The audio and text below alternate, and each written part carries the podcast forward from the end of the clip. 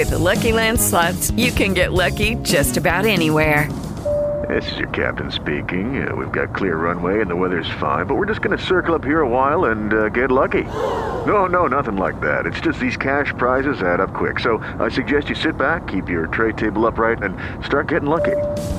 Play for free at LuckyLandSlots.com. Are you feeling lucky? No purchase necessary. Void where prohibited by law. 18 plus terms and conditions apply. See website for details. I podcast L'Espresso. BFC Media.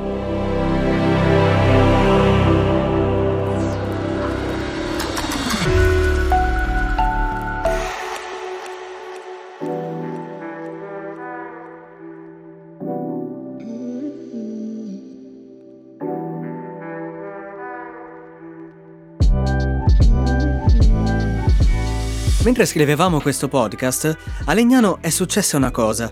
La giunta comunale ha approvato il piano attuativo che consentirà all'area ex Pensotti di diventare un nuovo polo culturale. Ospiterà una piazza, un'area verde e spazi comuni pensati per accogliere la cittadinanza. La Pensotti è stata una di quelle realtà che a fine Ottocento hanno permesso a Legnano di ingrandirsi e di diventare un centro industriale. La Manchester italiana. L'azienda, fondata nel 1908, è diventata nel giro di qualche decennio la quarta forza produttiva della città. Nel pieno del XX secolo, anzi proprio nel 1951, contava 378 lavoratori. Non è la prima volta che succede che a Legnano si lavori per recuperare un'ex area industriale. Ogni giunta, di qualsiasi colore politico o coalizione, ha avuto il compito di ripensare la planimetria e gli spazi della città e l'ha fatto a volte con polemiche e a volte con successo. Nel grande schema delle riqualificazioni, qualcuno propone anche l'istituzione di un museo della bicicletta, perché per quanto i velocipedi e il ciclismo rappresentino una parte importante nella storia della città, ad oggi a Legnano non c'è nemmeno una targa che ricordi l'azienda, i suoi imprenditori o la squadra. Le bici e le leggende del ciclismo sono stati gli altri grandi protagonisti di questo racconto, perché non esisterebbe la Legnano senza Legnano. E anche se parlare di fabbriche di cotone e Fausto Coppi sembra un mix azzardato, la verità è che le due storie si incrociano più spesso di quanto si possa immaginare. Ci abbiamo messo un po' a trovare la sigla per questo podcast. Di cosa parliamo, ci siamo chiesti? Di sport e ciclismo o di una città? La risposta è semplice, di tutti e due.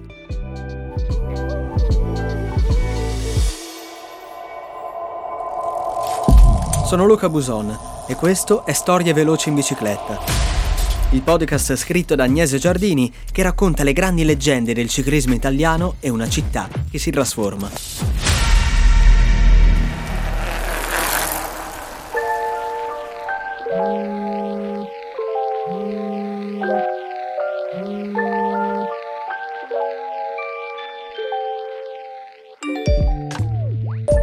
Ciao Luca, spero tu non ti sia perso. Ti avevo promesso che sarei andata a Manchester e l'ho fatto. Ti posso dire cosa ho trovato e forse era una cosa che non avevo mai realizzato fino a quando non ho messo piede nel Science e Industry Museum. Manchester è la capitale della rivoluzione industriale e se vogliamo l'origine di tutte le nostre storie. Ma la ragione per cui Legnano deve reggere il paragone con la città inglese è perché è proprio la presenza di cotonifici e la lavorazione del cotone a rendere Manchester il centro della rivoluzione. Per quanto tutto il territorio dell'Alto Milanese, comuni come Sesto San Giovanni o villaggi come Crespi d'Adda siano luoghi chiave del processo industriale italiano, è solo a Legnano che vediamo sorgere quello che per decenni resta il più grande cotonificio del paese, che credo avrà intuito è il cotonificio Cantoni, seguito da altri più piccoli come il cotonificio Bernocchi e la manifattura tessile legnanese. L'altra cosa che ho trovato interessante è la vicinanza che Manchester ha con lo sport, con il calcio in particolare.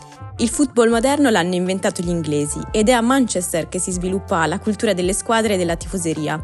È dalle scuole maschili e dalla classe media operaia, nata proprio come conseguenza dell'industrializzazione, che nascono squadre professionali e dilettantistiche.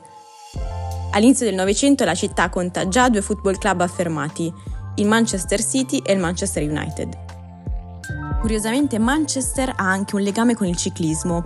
Nel 1883 nasce il club Manchester Wheelers, nel quale correrà anche Reg Harris, il primo campionissimo britannico, Una sorta di girardengo inglese per capirci. Ecco, credo che la presenza del già popolare calcio abbia fatto da deterrente per lo sviluppo di una cultura ciclistica radicata, cosa che al contrario è accaduta in Italia. E niente, per il resto le due città in realtà non si assomigliano affatto. Viviamo in un mondo sempre più urbanizzato. Secondo i dati delle Nazioni Unite, nel 2016 metà della popolazione mondiale viveva in città, numero che è destinato a salire al 70% entro la fine del 2050. Ecco, guardando Legnano, recuperando la sua storia, abbiamo imparato due cose. Per decenni le città sono state il luogo delle fabbriche, punti in cui la vita ruotava senza sosta attorno al lavoro.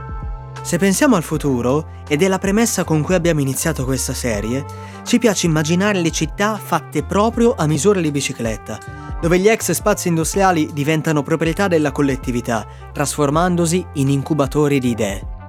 Resto convinta anche di questo. Se avessimo la pazienza di girare Manchester nello stesso modo in cui abbiamo fatto con Legnano, troveremmo un sacco di storie interessanti da raccontare. Forse in corsa o forse questa volta su un campo da calcio.